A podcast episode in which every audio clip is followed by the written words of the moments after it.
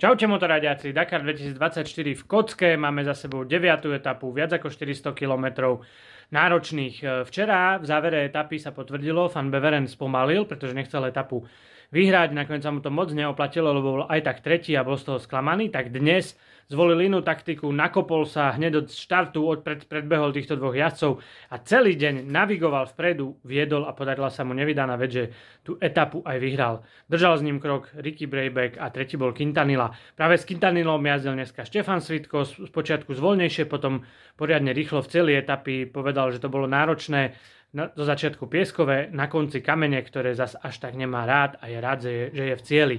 Mimochodom, o celkové víťazstvo bojujú v podstate už len 4 jazdci, ktorí sú asi v 12-13 minútach a sú to 3 Hondy a jedna motorka Hero.